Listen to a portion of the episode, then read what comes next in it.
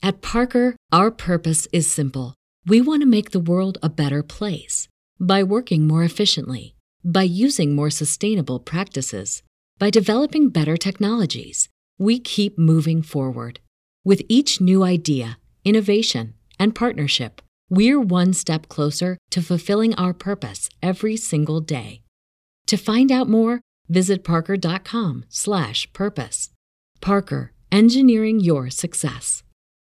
Swimsuit? Check. Sunscreen? Check. Phone charger? Check.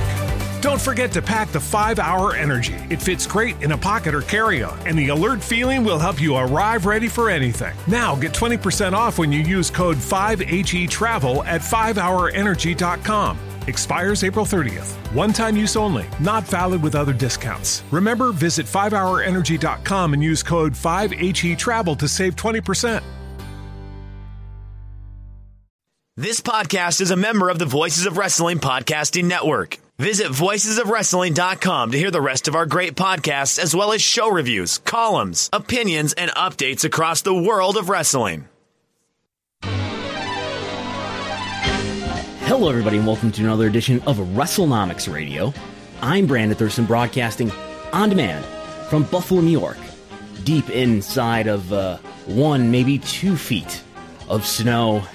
It is Sunday, February twenty-first, twenty twenty-one, and we have some things to go over today, some details that I've learned from the uh, the Net Promoter Score study, some things that we've learned about the demographics and the, maybe the preferences of the wrestling audience, uh, an update on the W W E employee raises and promotions, a stock bonus now going to W W E employees, an update on viewership still to come, uh, the W W E Network, the rights being acquired by Peacock and migrating over on March eighteenth. Was the W W E Network more profitable than pay-per-view? We will revisit that question today.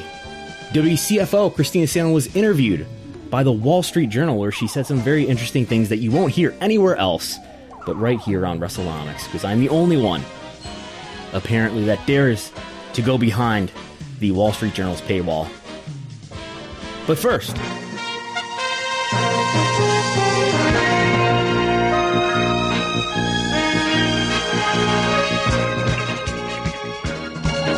get your notebooks out at patreon.com slash WrestleNomics if you have access, as we go through all the news and notes and the viewership. First of all, at least tentatively, I, I have made some tables. I've done some magic in the magic spreadsheet, the, the wrestling viewership spreadsheet two point oh that all uh, patrons have access to. I have uh, I've taken basically the non-news cable average, and I've lined that up, the the month the monthly year-over-year changes for the last three months, and lined that up against the five wrestling programs that we look at regularly here, so that we can make some sense out of what these trends in viewership uh, mean, because it's uh, it's very confusing and I think often misleading to just look at the numbers and not look at them in the proper context. So what I'm trying to establish is, is a proper context and an informative context to look at these numbers, and rather than just rattling off some numbers. Um, so you may know that W W E SmackDown and W W E Raw, excuse me, I was not pronouncing the, the initials correctly for the last few minutes, W W E SmackDown and W W E Raw sort of live in their own stratosphere, where they do around two million. Raw's been doing a little bit under two million viewers lately. And then A E W Dynamite and W W E N X T live in a, another stratosphere below that, where they do between six hundred thousand and eight hundred or nine hundred thousand viewers, even in the case of, of A E W.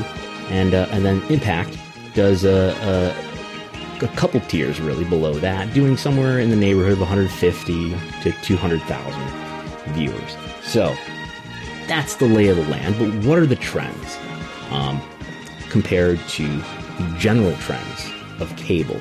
And here it is. Who's overperforming and who's underperforming versus the trends of cable in general? And now I can tell you with, with some uh, definitiveness, is that a word? That who's overperforming are are just about um, everybody is doing better than cable overall for the most part, with some exceptions. Um, In fact, its trends are doing the best, actually, in eighteen to forty-nine. Impact has actually seen year-over-year growth in eighteen to forty-nine in the months of January and February, and they actually had a, a, a no-change month of December, that coinciding with uh, the addition of A E W talent appearing on their program. So that looks to be, this is my uh, speculation, but I can say with some confidence, I think, that uh, the addition of A E W talent to Impact has been a real success for Impact. And A X S, by the way, uh, the network that Impact Wrestling airs on, which uh, A X S is owned by Anthem, which owns both A X S and Impact.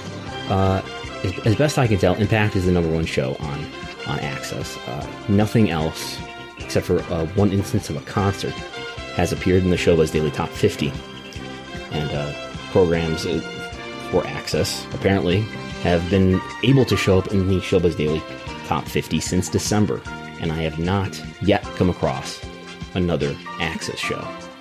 So, A X S's uh, number one show, Impact Wrestling, apparently improving thanks to the addition of A E W talent on that program. Uh, in February, at the moment, A E W is showing a one percent growth in February. Uh, meanwhile, who's underperforming? Well, uh, in December, Raw was underperforming in total audience. Uh, In December, N X T was underperforming in total audience. In December, Impact was underperforming in total audience. That has all subsided, though. Everybody, in terms of total audience, is doing better on a year-over-year comparison right now in the month of February. But what about the key demo? As you may know, the key demo is the only thing that matters. Uh, it, it matters greatly to advertisers. Uh, in the key demo, N X T is the only one that is down below the rate of cable overall, um, year-over-year comparison in terms of both eight months. If you look at the uh, the notebook, um, you will see it will make more sense what I'm saying here. Uh, so N X T is down by thirty-seven percent right now in February, which is uh, quite a bit, quite a ways further down than the twenty-nine percent negative change for cable overall. And when I use cable overall, I mean Uh, the non-news cable in the, in the daily top fifty, so I'm excluding C N N, Fox News, and M S N B C, which do better than the rest of cable by, by a pretty wide margin in terms of maintaining an audience on a year-over-year basis. So, what bottom line on this? Uh, in total audience, everybody's doing okay. In key demo, N X T's not doing well. Uh, Impact is doing really well, but Impact still uh, exists in a stratosphere far below the other four programs. Impact still doing roughly a third, maybe less than, yeah, less than a third of the next nearest wrestling program, N X T, in terms of total audience. Um, something else I looked at this week is the variance. Oh, this will be confusing. The variance over time normalized across these programs. So basically the question I'm asking is, are some of these wrestling programs Uh, more volatile or more stable in their viewership trends compared to the other wrestling programs? And what I found was A E W is considerably more volatile uh, than the other programs, at least over the last thirteen weeks. Who's the most stable? Uh, N X T is the most stable in total audience, and Raw is the most stable in the key demo. And at least in A E W's case, that, that makes sense in the sense that uh, A E W over the last thirteen weeks, that goes all the way back to November twenty-fourth, and that goes through the month of, of, of December, where uh, A E W had a lot of big audiences in December, and things have calmed down a bit in January and February. But to be clear, and I, I didn't quantify it before, uh, A E W looks to be about three times as volatile as its pro wrestling programming peers. How about that for alliteration? Pro wrestling programming peers. There's no plosives on this program either. But anyway. And then, in a follow-up from last week, W W E uh, employees, so this is employees only, this does not pertain to wrestlers, talent, W W E employees had their raises and promotions uh, frozen, they were told, last week, Friday. Uh, this was told to them by, by managers, et cetera. Anyway, if this follows their uh, W W E's most profitable year ever, which was reported on February fourth in their Q four earnings report, the highest net income for a year in W W E's history, adjusted for inflation, more profitable than the Attitude Era years of nineteen ninety-nine and two thousand. Despite that, uh, W W E missing in Q four on its earnings per share ratio. Basically, W W E was profitable in Q four, but not as profitable as analysts were expecting. Uh, that resulted in the stock price falling down a bit. Uh, the shares trading at, let's check it, forty-six dollars and eighty-one cents at the close of the market this week, Friday. So possibly an effort to push expenses down, to push profitability up, raises and promotions for all employees were put on hold indefinitely for W W E employees. Uh, after talking to some employees, uh, I've I've been told that morale has suffered, at least in the short term. A lot of people were upset and felt that their trust uh, in the company had been violated, and that their that morale generally had suffered. And, and then this past week, uh, employees learned that a lot of them, maybe most of them, are now receiving a special equity award, I learned this past week, uh, in the value of three thousand dollars, a special equity award of W W E shares of three thousand dollars that will vest next month. So it looks like there's some consolation. The company did not make it clear that the reason for this special equity award distributed widely to employees, they did not make it clear that that was because of the freezing of raises and salaries. But it certainly coincides with a lot of employees receiving the news and being upset about it. Uh, W W E employees, uh, a lot of them have taken on extra work since the pandemic, since a lot of employees were furloughed or laid off, uh, many taking on extra tasks. Said to be some taking on the work of two or three people. And um, a lot of workers, especially those who had worked on the road, at tapings, uh, they've worked through a number of COVID outbreaks, working alongside many, as we've learned uh, through various reports. There have been numerous COVID outbreaks, numerous people testing positive. And uh, W W E employees have worked through it all and were hoping to be rewarded. But uh, that did not turn out to be the case. But W W E has, at least given them, three thousand dollars worth of stock.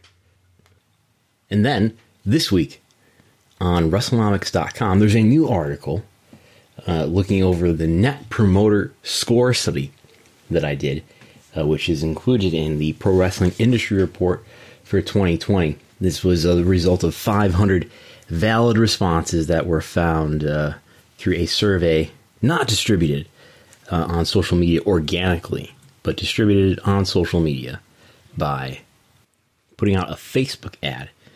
But anyway, uh, the results showed that uh, Net Promoter Score, I think we've talked about this before on WrestleNomics Radio, uh, the Net Promoter Score showed A E W uh, scoring the highest with a point three, uh, point four three, um, and all of the W W E programs uh, scoring a positive score, uh, New Japan positive, just barely, and then uh, Ring of Honor and Impact Wrestling, negative. But the point is, uh, there's some new stuff I wrote about here uh, as part of the Net Promoter Score article that is on WrestleNomics dot com for everybody for free, ad-free as well. But uh, there's some interesting demographic information that uh, I was able to extract from the survey, I guess. Um, first, the age of the respondents. Respondents? Three, the subjects, whatever, the age of these people who responded to the survey. Now, granted, this is being fed through the filter of Facebook. So maybe Facebook is skewing this one way or the other.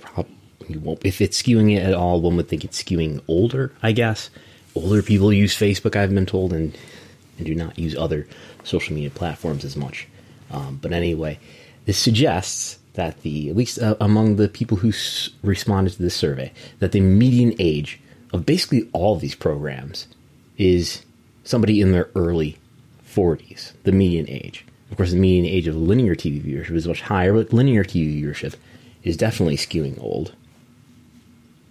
But all the programs, even A E W, uh, forty-two, uh, Raw, SmackDown, A E W Dynamite, Impact Wrestling, median viewer, median person who says they watch it regularly or occasionally, age forty-two.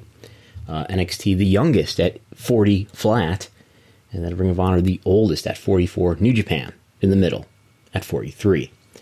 Um, something else I kind of take away from this, again, median age, very similar, but um, the W W E programs, uh, a higher percentage in the two to seventeen age group.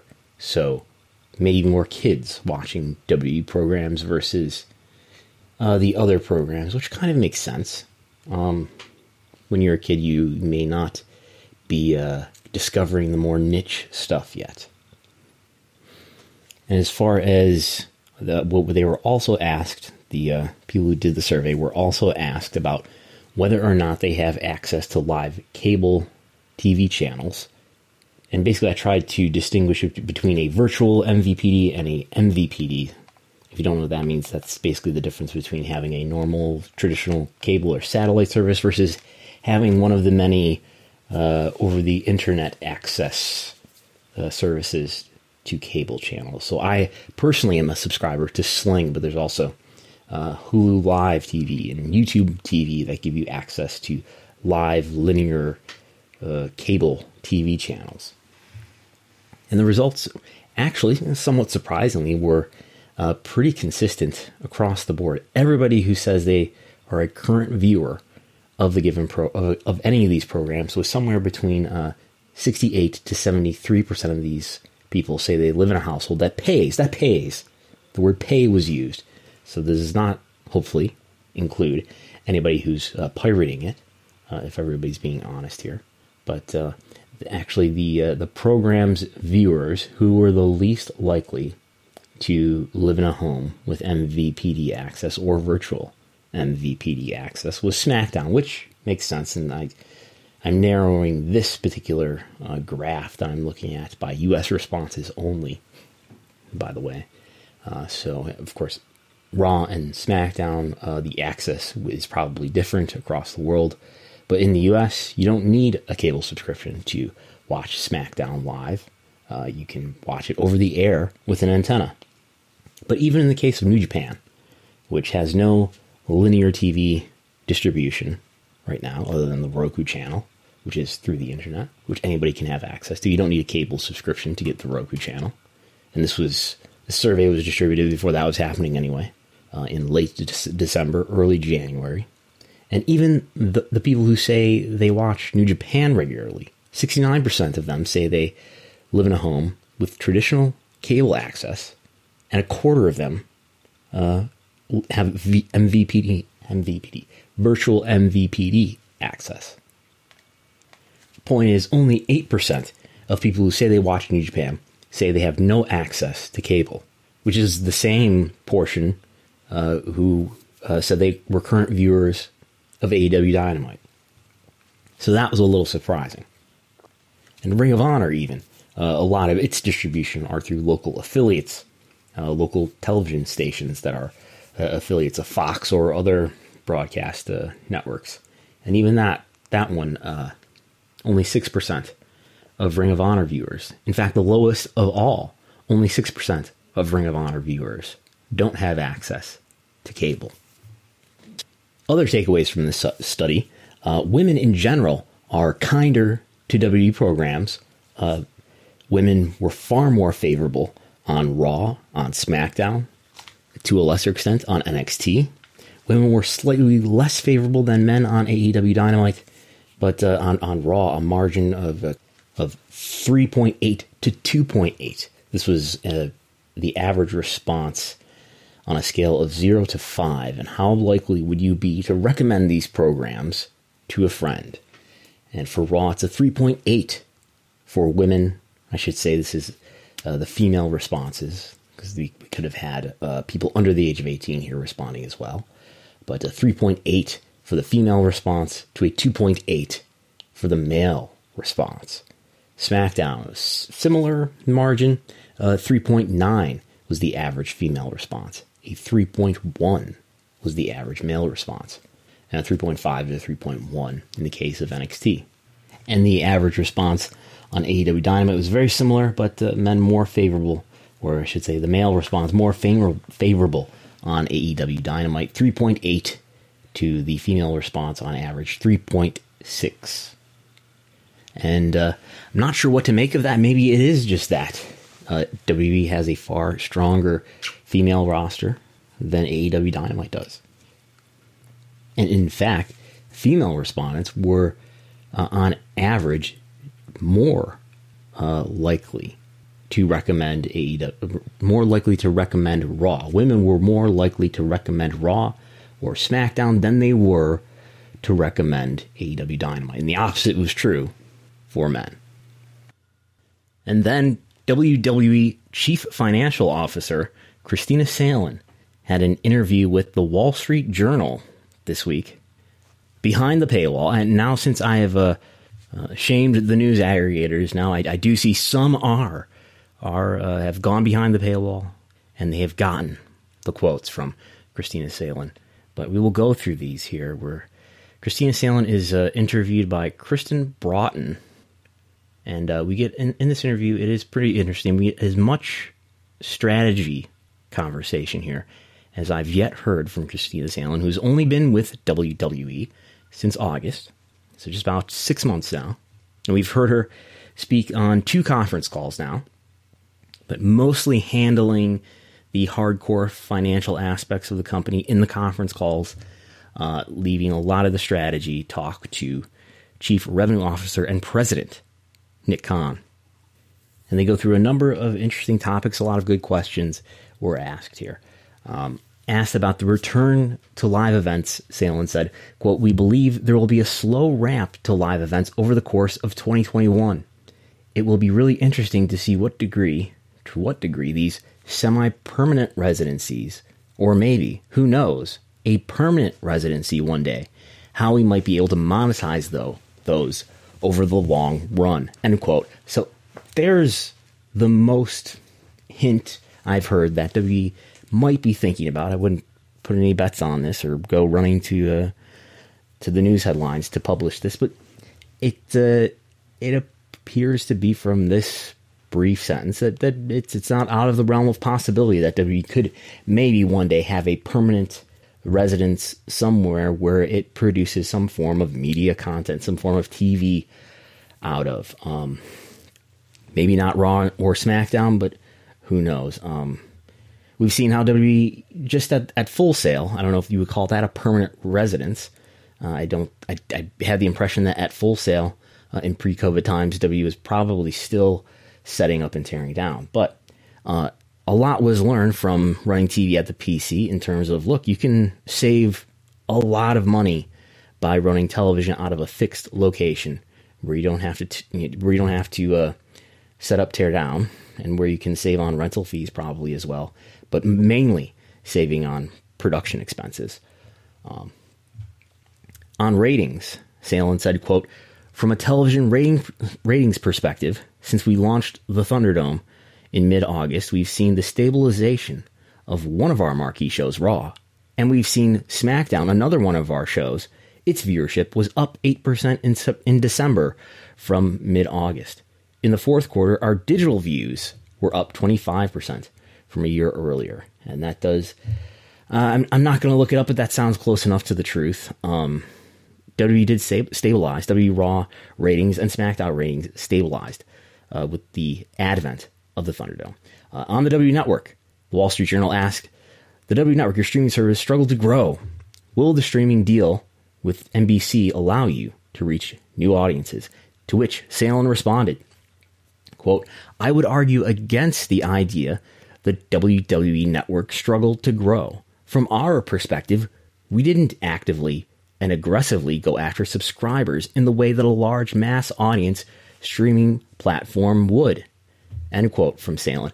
The Wall Street Journal follows up asking, why is that? Sallen says, quote, "First and foremost, it's not our core competency to become Netflix or even to become Disney Plus. The W W E Network, by definition, was going to be smaller than these mass technology platforms because we're not a technology company. We're an entertainment company From that perspective, the attraction of getting involved with another streaming partner is exactly as you described. It gives us access to a broader platform of folks within a premium tier, end quote. Um, I, uh, we will, we will talk about the profitability of the network in a moment uh, after we go over this interview. Um, I think it's clear that the W W E Network struggles to grow subscribers. Um, that said, there's something to what she's saying there in that uh, W W E is not a tech company, it is not a, by its nature, streaming company or broadcast company of any kind. Uh, it is a content company more than, than either of those things. Um, it is a little spinny because, uh, as, as we know, before Sallen was with the company, uh, it, it was the uh, stated objective and the projection expectation of, of W executives that the, the W Network would uh, gain uh, three to four million subscribers, simultaneous subscribers. Uh, that was uh, the expectation, and it, the W Network fell well short of that. Um, I would argue that has a lot to do with the quality of the content, but it also has to do with, I think, a misunderstanding about the price and elasticity of pay-per-view events, which which are the key piece of content on the W Network. Um, moving on. Uh, younger viewers. The Wall Street Journal asks, how else are you trying to recruit younger viewers? And Miz Sallen says, quote, we connect with the younger generations through our YouTube presence, through our TikTok presence. The other way that we engage our younger fan base is in consumer packaged goods like video games and toys, end quote. And um, that is the sort of structural way that W W E uh, recruits younger fans. That's true, um, but I think the answer to that question lies in the content. What kinds of characters, what kinds of emotional uh, engagements? How do we emotionally engage younger viewers? You're telling me the mediums, social media platforms like YouTube and TikTok, you're telling me uh, the type of product, uh, consumer packaged goods, video games. But, uh, you know, what about uh, the opportunity that was missed on uh, promoting somebody like Bayley, who could have been, uh, as if, if handled correctly in the creative, could have been a huge uh, capture of, of young fans and, and of kid, kids who are fans. Uh, but that was clearly missed. And I don't expect uh, any W W E executive to uh, to bury the head of creative, the C E O, the board, board of directors, uh, chairman, the Class B controlling shareholder. But uh, that's that's the real reason that uh, if you're going to work for W W E, I think, and work at this level and be asked real questions like this, that you have to uh, spin with and have these sort of spinny answers. Um, but I, I, I don't I don't know. I don't know if um people in W W E really deal with that, because we never, um, what I mean by deal with that, I mean like actually ever think about the ways in which content and stars can actually promote audiences and actually can grow audiences, and especially certain demographics of audiences. Um, I don't know how much the creative vision of Vince McMahon is being seen through, um, and how much it is actually realized that the execution of the creative is by far the biggest detriment to audience growth. Anyway, uh, on international growth, oh wait, there's more. On uh, female audiences, uh, the Wall Street Journal asks, women are taking a lead role in W W E matches. Does the company view women as a key demographic? And if so, what are you doing to attract more of them? Uh, Sallen says, quote, women superstars are part of the W W E universe because they're great at what they do, because it makes for great sports entertainment. It's not just, oh, we want to attract women. Let's put some women wrestlers up there. Our female audience has always been there. Our storylines, the classic good versus evil, is not something that's very gender specific. It's a misconception around the audience of W W E, and it's very evenly split. Um, end quote. Uh, W audience is about forty percent.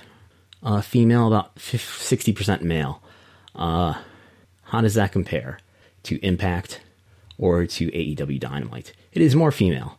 Uh, the W W E audience has done a better job than other wrestling brands by proportion of capturing female fans. Uh, the Impact Wrestling audience in eighteen to forty-nine is twenty-four percent of their total eighteen to forty-nine audience. For Dynamite, it is one-third female uh, of their eighteen to forty-nine audience. Whereas with uh, N X T, Raw, and SmackDown, it's somewhere between thirty-six and forty percent, with SmackDown being the uh, the largest at forty percent. But the Wall Street Journal follows up with the question, has W W E ever thought about confronting those misconceptions? And Sallen says, quote, "We've done a lot of work over the last five years with branded partners to attract brands to W W E, informing them, educating them. Hey, you know, this is not what you think it is. Our audiences are large and mainstream and reflect the country," end quote.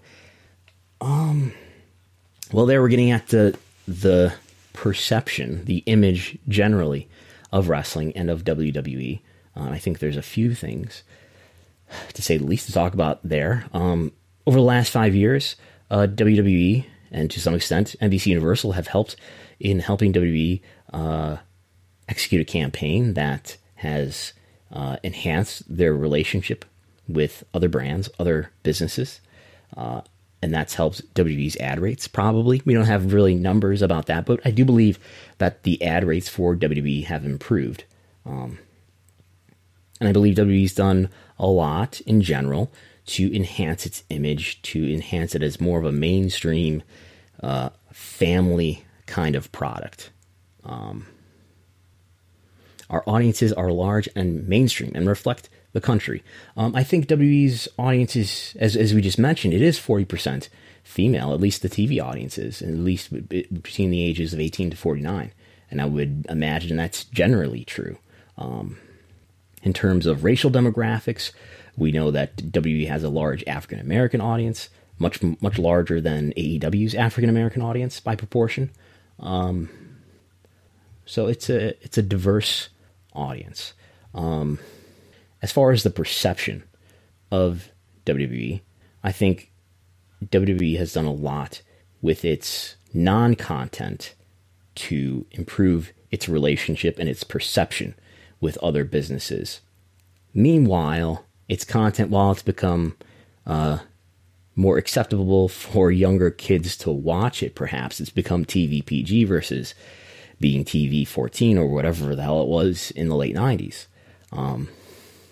Nonetheless, I think the the image of wrestling as stereotypically being um, unintelligent, crap, not, not even necessarily violent, but just unintelligent, uh, not respecting the, not serving an, an audience that's very intelligent, a lot of sophomoric humor, a lot of bad humor, a lot of uh, juvenile humor, toilet humor, and things like that. Stuff that probably makes Vince McMahon laugh, but uh, but doesn't uh, improve the, the perception generally of the content. Furthermore, I think there's, um, while W W E has done a lot to improve its relationship with brands, it has simultaneously, through the execution of its creative, frustrated a lot of its fans, former fans, would-be fans, uh, would-be more engaged fans, just by the tense and contentious relationship that main roster W W E has with many fans. Obviously, there's a, a section, a layer of fans for whom that's not true for, but there's a significant section of fans for whom that is true for. Um, mainly just around, I don't know, not lining up, uh, not not perceiving the baby faces, the people who are baby faces in the wrestling fans' eyes, to be baby faces in the narrative of the content, to put it too simply. Uh, moving on to international growth. The Wall Street Journal asks, where do you think that the company can grow internationally? What's going on in those markets that makes you think it's possible? Sallen says, quote, "When you find places where we have a strong brand identity already and it intersects with a local wrestling culture, that's a great opportunity for us to build local W W E brands globally. India and Latin America have that intersection. With that, uh, with the W W E Superstar Spectacle on January twenty-sixth, we used India superstars.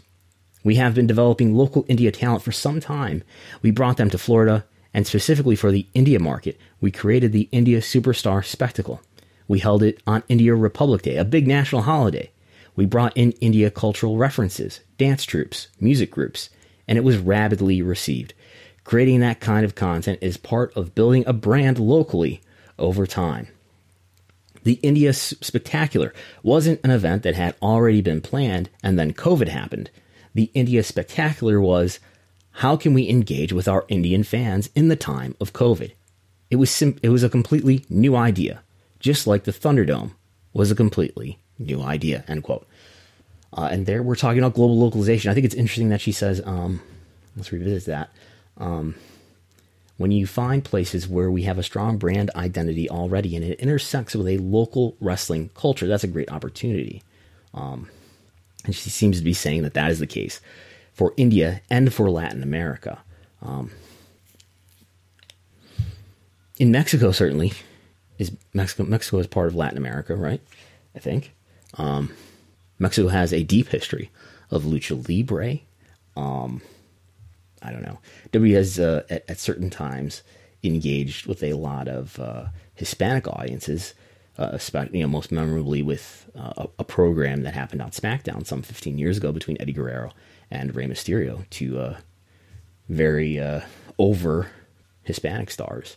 Um, in, in, in India, I don't know if there's a, a huge wrestling culture locally, but India is definitely a place where W W E is popular and, relatively speaking, highly viewed. Um, sort of there talking about global localization, which is uh, something we've heard from Paul Levesque a number of times, and I would expect to see a uh, an N X T and or a performance center in India uh, sometime shortly after uh, COVID is out of the way. Uh, on the general outlook of the company, the Wall Street Journal asks, if you look ahead five years, what will be different about the W W E business model from where it is today? And Miz Sallen says, quote, today, we're really good at events. We're really good at linear T V. With the Peacock deal, we're really good at streaming. There's a great opportunity for us to build all of the things I just said internationally. There's a great opportunity for us in consumer packaged goods over time. When you think about, again, strong brand identity, and there's a great opportunity for us in digital beyond streaming. So what you'll see is even greater revenue diversification over time. We haven't gotten rid of anything. We've just added more. Mm-hmm. So uh, I think W W E probably wants to make, I mean, uh, yeah, the W W E wants to make uh, similar streaming deals to the one that it just made uh, with Peacock as it relates to streaming, as, as it relates to the W W E Network content. Uh, in fact, it already has in India, in Canada, in China. Uh, it hasn't made a similar deal yet in the U K, the biggest uh, the biggest market for W W E that is remaining yet for the W W E Network content. Um, then again, they're charging W W E Network subscribers in the U K and in some other regions, including Ireland, more than nine ninety-nine. Um, as far as events, the way that uh, attendance, even internationally, was trending leading up to COVID, um, I don't know. I, well, I guess you can still do global localization and try to uh, draw, you know, do events that are really catered to certain local areas around the world. Um, unless they're drawing really big crowds, though, I don't know. Uh, we've already got a, a Florida Loop uh, pre-COVID for N X T that was, you know, probably a loss leader. Pro- these are probably not profitable shows that were there to give the wrestlers experience was the key value there. Um, Linear T V, there's probably potential for W W E conti- to continue to grow its T V rights fees in the U S and around the world, and that's, I don't know that it has a ton to do with what happens internally at the company. It has more to do with what uh, the situation continues to be going forward for just the media economy and how badly uh, media companies, T V companies, networks, or even streaming services need live content, which W W E has. Uh, high demand, high viewership, live content. Yes, despite the television viewership declines over time, Raw and SmackDown are still uh, tremendously popular programs, and as long as they remain as highly ranked relative to other programs as they are, despite viewership declines that will probably continue to uh, drive viewership down in absolute terms, I'm not seeing any sign that Raw or SmackDown's ranking, among other programs, is on any sort of downward trajectory. Uh, good content, bad content, or not. So finally, let's revisit the question of the W Network and to what degree, if any degree, it was worth it as a business move. Just revisit the uh, the comments that Christina Sallen made. Let's look at those again first. Um, she says, quote, "I would argue against the idea that the W Network struggled to grow. From our perspective, we didn't actively and aggressively go after subscribers in the way that a large mass audience streaming platform would." I don't know what that means, I guess. You're going to be on Peacock, which is going to have more people using it than the W Network, certainly. But wrestling, W W E, even as big a brand as W W E is, by far the leader in, in the wrestling world, it's still a, a niche product in the general sense. If W W E didn't aggressively go after a large audience, we didn't actively and aggressively go after subscribers. I don't know. And you said you were going to, you didn't say, but George, your predecessor, George Barrios, said you were going to go after three to four million subscribers.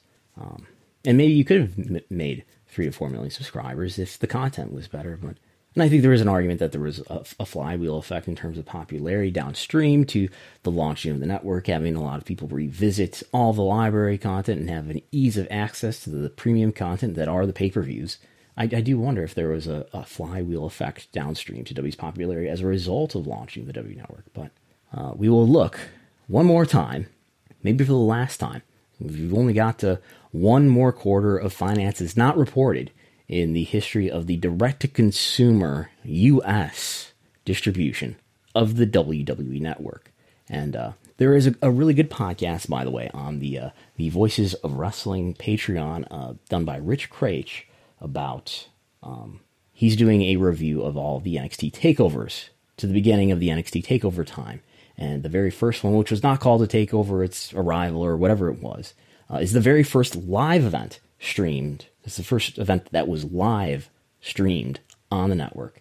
And uh, he went over the, the whole history of uh, sort of all the plans and various ideas and speculations going back to when the, you know, the W Network was originally supposed to be an actual Uh, linear T V network, traditional T V network, which uh, you can see how that would, um, you know, if, if it was a premium channel like an H B O or a Showtime, you can see how that would be appealing to Vince or to W W E, uh, in that you would circumvent, first of all, the, the pay-per-view split that you're uh, probably unfavorably splitting with pay-per-view distributors, probably at a rate of fifty-five percent to them, forty-five percent to yourself, roughly. And if you can just have a, a premium network, and then you can be the one to deal with the uh, the cable and satellite carriers, and you can uh, work out your deals directly with them, and um, you don't have to worry about the splits that way. And you can sell carriage fees, and then on top of that, maybe some share of the, the premium fees for for uh, customers who want the premium network. But anyway, as we know, the W W E Network ended up being an over-the-top streaming service going direct to consumer for nine ninety-nine, a price, um, well, I'll just be opinionated here, a price that was, in hindsight, obviously far too low. A great deal for c- customers, great deal for wrestling fans, but a price that was obviously, in hindsight, way too low. Pay-per-view, historically, uh, studying the history of pay-per-view and the history of pay-per-view pricing, the history of pay-per-view sales, has taught me that wrestling fans will pay a wide variety of prices that you may you may. offer them a wide variety of prices when it comes to pay-per-view, but that will not greatly affect the volume of your sales. Whether it was uh, the in-your-house pay-per-views originally, the, the in-your-house pay-per-views in the mid-nineties, uh, being these sort of special in-between shorter-length pay-per-views that were only fifteen dollars at first when the standard pay-per-views were thirty dollars. Um, those weren't a huge success, so W W E decided to just raise the price a little bit up to twenty dollars. And it didn't really diminish sales, and eventually all pay-per-views were thirty dollars, and that didn't really diminish sales. And eventually, in, into the late nineties, yes, W got very popular. Um, so it's hard to analyze and unpeel that But uh, and but over time, at, after the Attitude Era and after W W E began becoming less popular off of its peak, uh, the pay-per-view price continued to raise, to rise all the way up to the point where it got to sixty dollars, to really where it still is today. You can still, and you still will, after the migration to Peacock, be able to buy pay-per-views on traditional pay-per-view for sixty dollars or something around that price point. And um, in all that time, I'm not sure how much the changing of the price point really affected the volume of sales. When you're selling a pay-per-view, you're selling the, um, this is where wrestling used to be the old delivery uh, method of hyping up events on television and then delivering the big premium product later. And pay-per-view is a hardcore product for the people who are passionate enough or, you know, hyped up and sucked in enough about this product to pay for it. Um, these are not the more casual people. Um, and I'm not talking about whether or not you read about the wrestling news when I say casual here, but these are the people who are uh, most into what you're selling. And, and these people who are most into what you're selling will pay a, a relatively high price to see the conclusion, hopefully, the conclusion of your storylines and the big matches that you that you hype up to deliver. Anyway, to so what I'm saying here is to to sell this service for nine ninety-nine, which is an amazing deal for customers, was not a good deal for W W E in my judgment. How do we know this? Well, all right, well, let's get to the get to the point here. Now, there's a lot of math here. If you if you are a a patron, thank you, and you can see the uh, the notebook here where we've got the tables all laid out here, the key assumptions all laid out here, the various revenue streams that concern this question about whether or not it was financially worth it to launch the W W E Network. Uh, it's all laid out here. The W W E Network, as we know, cannibalized, most obviously pay-per-view, but it also cannibalized uh, a part of W W E's then called digital media business, which sold pay-per-views directly over the internet, and it also cannibalized W W E's home entertainment business, which sold essentially D V Ds, Blu-rays, and other um, streamed video-on-demand content that you would buy through iTunes or something like that. Um, now, what we're not going to talk about here, but I'm going to talk about right now, is that, and I, I rarely ever hear this talked about, and all the lamenting about how the W W E Network was supposedly this huge failure and how it didn't work out and there were not enough subscribers. Nobody ever talks about this point, which is by far the most decisive point in, in this issue of whether or not the W W E Network was, was this business success. The W W E Network was launched in February twenty fourteen in the middle of a negotiation between W W E and NBCUniversal for a new T V rights contract related to Raw and SmackDown.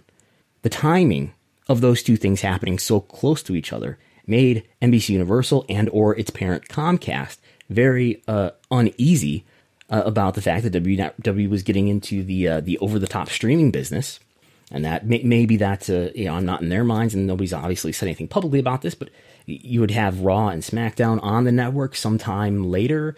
It, it ends up being thirty days later. There's still, you know, there's Hulu there for the next day, but Hulu, uh, N B C U's got a piece of um, in terms of ownership of Hulu. But uh, I think there was some concern on on the on the part of N B C U and maybe on Comcast that that a W W E was getting into the streaming business that was contributing to the decline of cable subscriptions generally. And secondly, that they were going to take their own content, uh, Raw and SmackDown, once they had uh, the rights to it again after thirty days and put it on the network. And maybe you wouldn't have it as much of a reason to hold on to your cable subscription, so that we would continue to have access to the U S A Network. So maybe that was not a good thing for the U S A Network, not a good thing for N B C U, not a good thing for Comcast, that W W E was getting involved in the streaming business. Again, this was two thousand fourteen. Obviously, uh, some years later, when the next round of negotiations came up, it wasn't as much of a concern, even though obviously the network still existed. W W E, with the help of Nick Khan, uh, got a three point six x increase in its U S T V rights fees. But in um, in twenty fourteen, uh, W W E on earnings calls had been hyping, Vince McMahon himself been hyping that W W E would get a two x or three x increase on its then current U S T V rights fees. Vince McMahon famously uh, told, please act accordingly, analyst Brad Saffalo, that uh, he, Brad Saffalo, could put he, him, Vince McMahon, in a hammerlock if W W E didn't at least double its T V rights fees. Uh, and then the last question I had was on some of the comments, Vince, that you made about uh, you know, your television rights fees and what you feel would be an appropriate mark to market uh, as far as, you know, at least doubling. Uh, I just want to be clear that you guys are going to be held to that standard.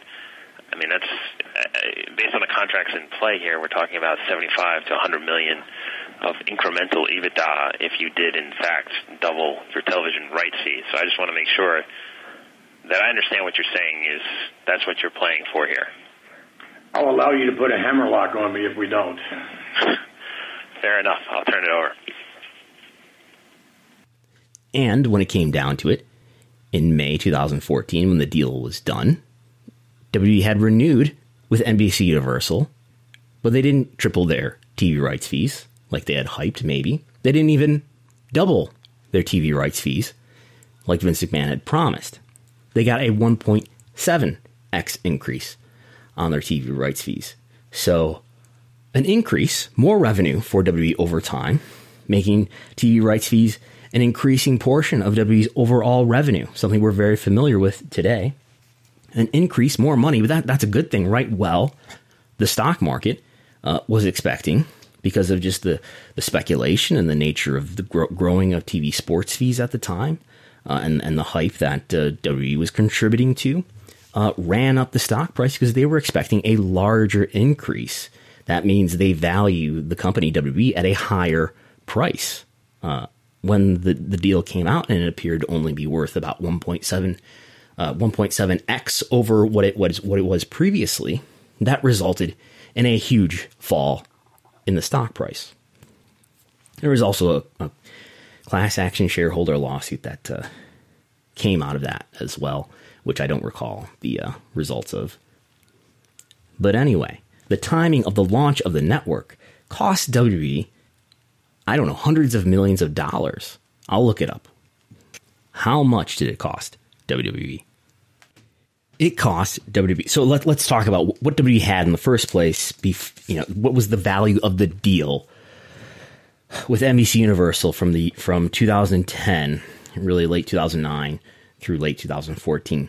That deal was worth three hundred, somewhere around three hundred ninety million dollars. That's what they had in the first place that they were looking for an increase over.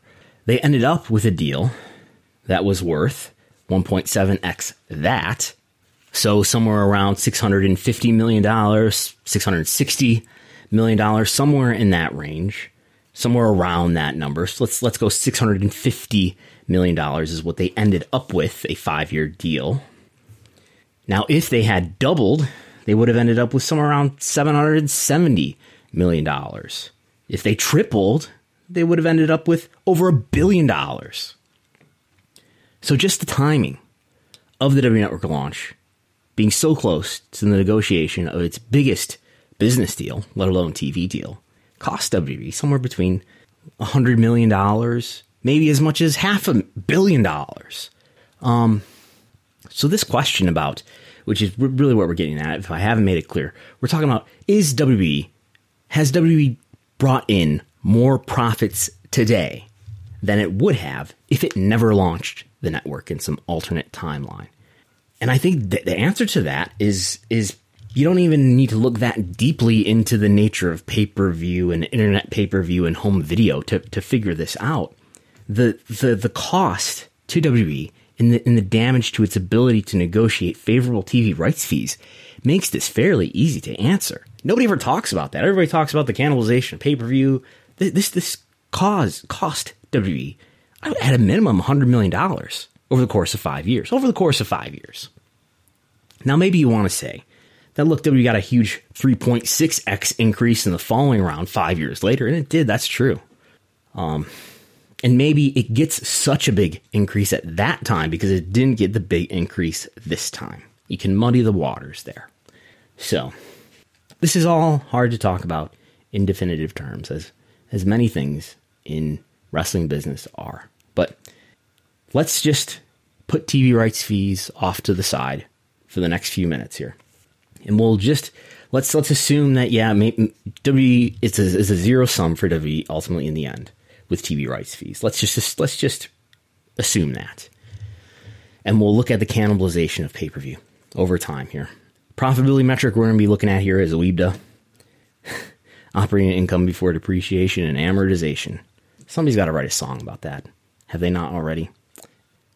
And again, you, I don't want to recite a bunch of numbers. That will make for bad audio. But uh, you can see the tables and the graphs in the notebook if you're a patron.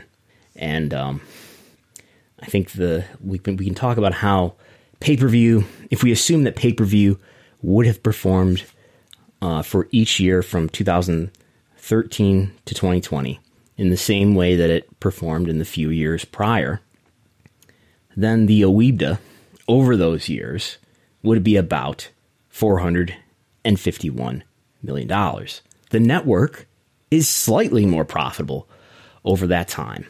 I'm having to make some assumptions here and some estimates because W W E is no longer, uh, as of two thousand eighteen, no longer breaks out O I B D A profitability for the W Network. But if we assume that the W Network was about as profitable, or it had a similar profit margin in the years two thousand eighteen to twenty twenty, a similar margin as it had in two thousand seventeen, that is a thirty-four percent profit margin, then the O I B D A from two thousand eleven, that's really what we're dealing with here, two thousand eleven, that's the beginning of the investment in the network, through twenty twenty, two thousand eleven to twenty twenty, O I B D A for the W Network, I estimate to be around four hundred sixty-two million dollars. four hundred sixty-two million dollars. That's more than four hundred fifty-one million dollars. That's more than by about ten, eleven million dollars. W Network is more profitable than pay-per-view over the same timeline in this estimated hypothetical. But there's other issues abound here. We assume that uh, digital media stuff was cannibalized. I'll be let's be gentle. Digital media was cannibalized, and we just, let's assume that there would have been four million dollars in additional O I B D A thanks to the selling of internet pay-per-view. And in an alternate timeline, we end up with one hundred eight million dollars on the digital media segment in O I B D A versus in the actual timeline, an estimated eighty-one million dollars in digital media O I B D A. We have to estimate this again because W W E changed its reporting methods after two thousand eighteen, or after two thousand seventeen, I should say. So there's a difference of about twenty-seven million dollars in favor of the alternate timeline, offsetting the entire ten million dollars that we made in incremental, that is additional O I B D A profits by uh, by converting to this network model. So that alone uh, takes away the benefits, the financial benefits, at least on, on its face. There's other arguments we can make here, but that alone. And and then uh, home entertainment, physical media is, is a dying business. But uh, there would have been some money to make there, I assume, an, an increase of, of six million dollars if there had never been uh, any network, an additional six million dollars in O I B D A. If there, if the network had never launched, W would have gotten an additional six million dollars in O I B D A from uh, home entertainment sales. Not much, but something.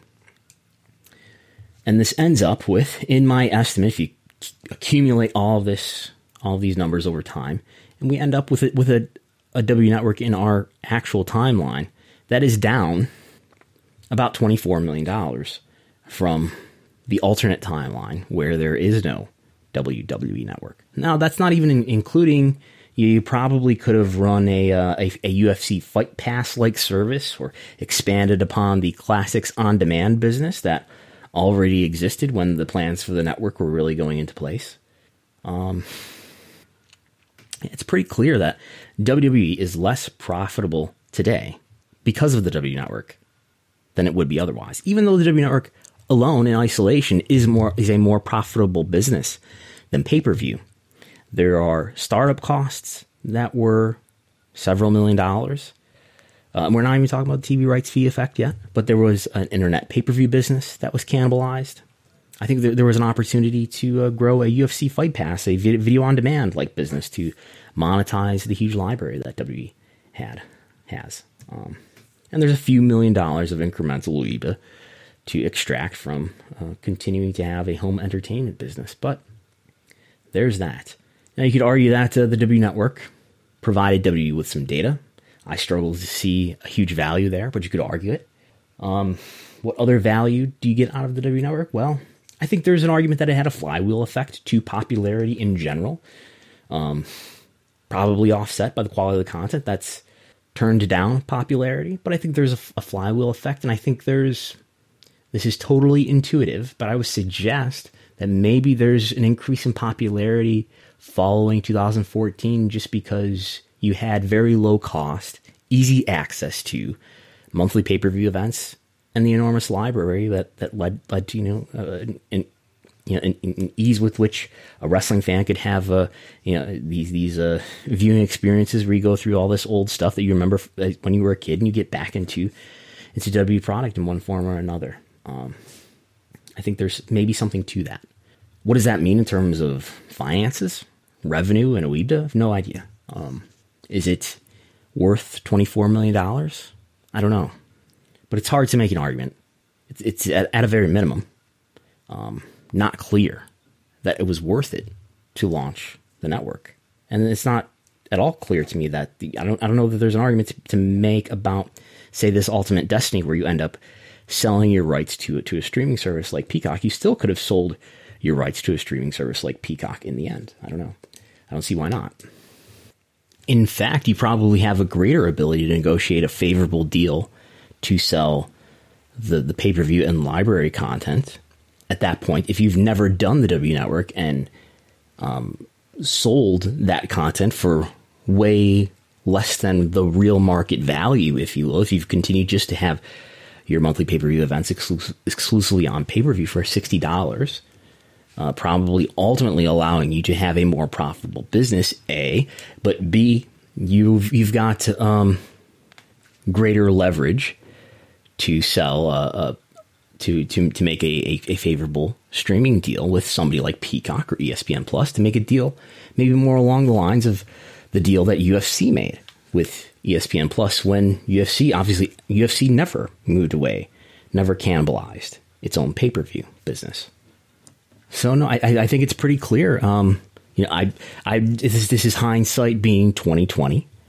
You know, George Barrios and Michelle Wilson, we were uh, uh, very interesting and stimulating people to listen to and to, to think about their ideas and their uh, their philosophies of media and how it could apply to W W E and to professional wrestling. Uh, but in hindsight, not something I thought or was clear at all to me at the time, but pretty clear now in hindsight that the W Network was not a financially beneficial move for W W E. So, I don't know. There, there's that. I'm, I'm, as a customer, I'm glad there's a W Network. I bet there's a lot of fans who are glad there's a W Network, and there's no no need for, for most people with broadband access to have to order sixty dollars pay-per-views, and it's nice to have access to W's enormous library for a variety of reasons. Good financial move, though? No, it, it didn't pan out. And that's before we get into the somewhat more complicated matter of T V rights fees and the damage that the timing of the launch of the network did to the negotiation of favorable T V rights fees, at least in the U S. So, I think that's all I have for this time. Again, you can see a lot of the information spelled out in the notebook at patreon.com slash WrestleNomics. Um, you can read the Net Promoter Score article, a lot of details about demographic information and things of that nature, at WrestleNomics dot com with no pop-ups, no ads flying in your face. Go to WrestleNomics dot com. You can read all of that. I thank everybody for listening. I thank everybody for supporting. Uh, you can follow WrestleNomics at WrestleNomics. Oh, wait. I, I, I thank um, Scott Criscullo, Nate Milton, and Steve Woolley for having me on the Place to Be Nation Main Event Podcast. I thank John Paz and Lavi Margolin for having me on the Business of the Business podcast. And uh, I think that's everybody. I'm everywhere these days. But, uh, you can follow WrestleNomics at WrestleNomics. You can follow me at Brandon Thurston. And I'm Brandon Thurston. I will talk to you next time.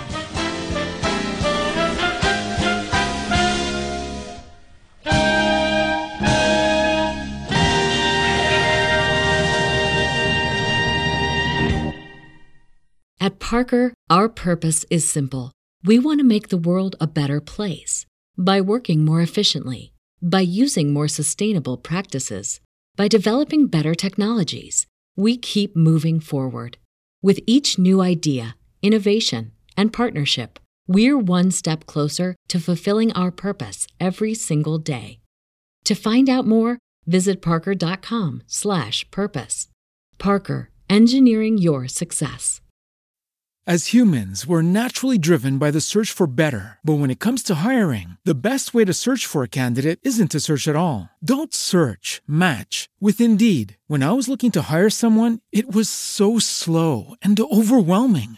I wish I had used Indeed. If you need to hire, you need Indeed. Indeed is your matching and hiring platform, with over three hundred fifty million global monthly visitors according to Indeed data, and a matching engine that helps you find quality candidates fast. Ditch the busy work. Use Indeed for scheduling, screening, and messaging so you can connect with candidates faster. And Indeed doesn't just help you hire faster. ninety-three percent of employers agree Indeed delivers the highest quality matches compared to other job sites, according to a recent Indeed survey. And listeners of this show will get a seventy-five dollars sponsored job credit to get your jobs more visibility at Indeed.com slash podcast. That's Indeed.com slash podcast. Terms and conditions apply.